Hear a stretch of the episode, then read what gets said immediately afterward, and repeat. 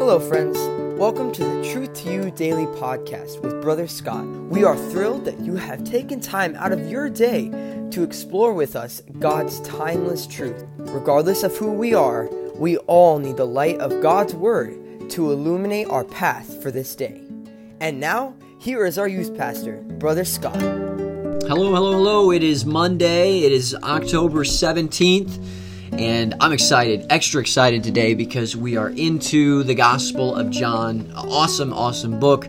Um, we are going to behold Christ and look at the, his earthly ministry, and really excited to do that. I want to go ahead and apologize. Miss Christina is not here with us. Uh, she um, had to be out of town because of a funeral, and um, so that's not um, uh, going to work out for us to record together this time around. But nonetheless, uh, we're going to get back in the saddle here, hopefully after opening revival, and uh, get Brother Sam back on the podcast and Miss Christina back on the podcast, and just get the get the family back together again. It'll be a great thing. Uh, but we do have some Bible truth for you today, as we always do and we want to get to it. So, John chapter 3 and verse 3 is our memory verse. Jesus answered and said unto him, Verily, verily, I say unto thee, except a man be born again, he cannot see the kingdom of God. John 3 3. One more time, John 3 3. If you can, try to say it with me here. Jesus answered and said unto him, Verily, verily, I say unto thee, except a man be born again, he cannot see the kingdom of God. I hope that you've done that. hope that you've accepted Jesus Christ as your Savior and you know that your sins are paid for and that you're on your way to heaven. And what a joy it will be one day when we can behold the kingdom of God.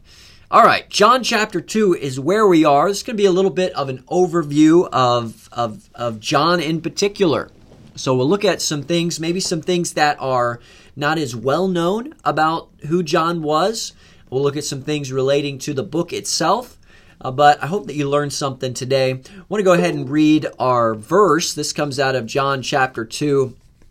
The Bible says, This beginning of miracles did Jesus in Cana of Galilee and manifested or made known forth his glory, and his disciples believed on him. So, this was the uh, turning of the water uh, then into wine. And we're not going to talk so much about that miracle um, as we are just about that overview, as we mentioned before. So, uh, notice a few things here about um, John, the writer. Uh, number one, John was brother to James, and they were the first disciples of John the Baptist. Uh, maybe that's something that is lesser known um, about John, but uh, remember, John the Baptist uh, was the uh, voice crying in the wilderness. God gave him a unique message. He was the forerunner of Christ.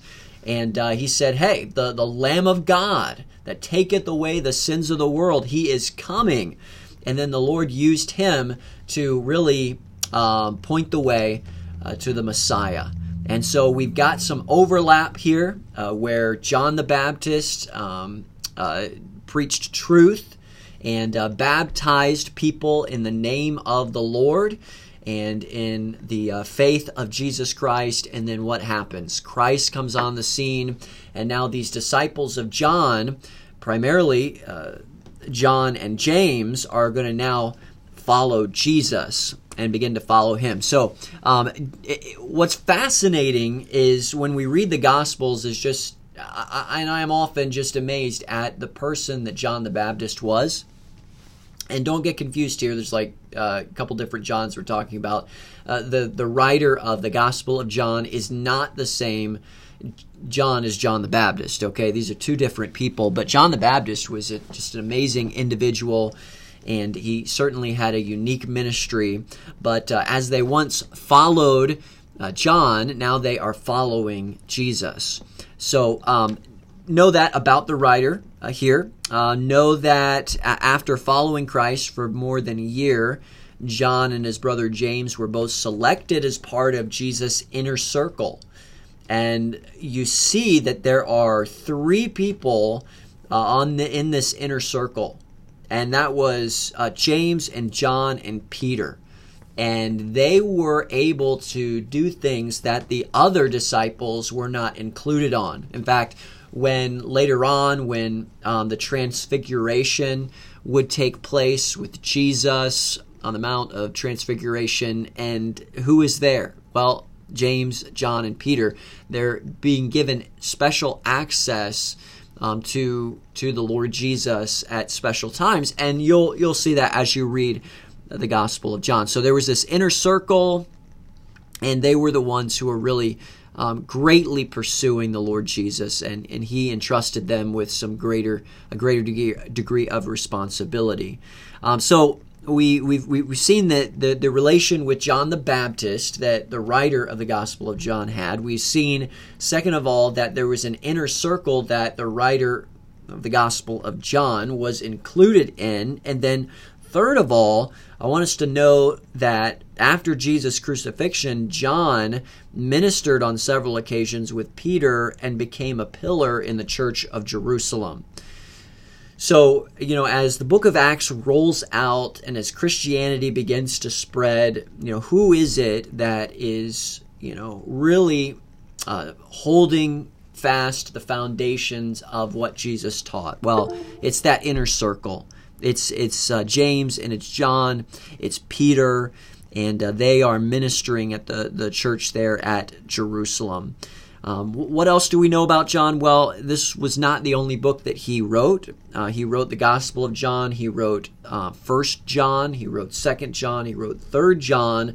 And then what's the last book? Many of you can uh, already guessing it, but it's Revelation. And uh, we went through the book of Revelation last year, but he's the writer of that one as well. So he knew the Lord Jesus well. He had great perspective. He was close to the Lord. And so as we read that, it's just fascinating to, to keep that in mind. His message, as we look at this gospel, is focu- focused on really presenting Christ as God to the world. That that's the message of the Gospel of John. Every gospel has an underlying theme or message. And whereas the other groups uh, placed a focus on presenting Christ to the Jews, uh, presenting Christ as the servant of God, presenting Christ as the Son of Man. The Gospel of John presents Christ as God to the world. Not just God of the Jews, not just God for the Gentiles, but the entire human race. And uh, it's just neat. It's just awesome, really, to, to see how the Lord chose to communicate uh, the good news of Christ uh, to the world, and He gave it to us in, in and from different perspectives here. Um, it's fascinating. All right, so uh, that's that's what we've got as far as an introduction to the Gospel of John. Hopefully that is helpful. Hopefully you learned a little something about him, and as you read. You get a little bit deeper perspective. Before we go, I want to mention our teenager of the day. We're praying for Allison. Allison is our teenager for today and uh, you get a chance, send her a text message, let her know that um, you are, that she is on your mind and that you are praying for her. All right, that's all we've got. Hope that you'll be back tomorrow. Take care.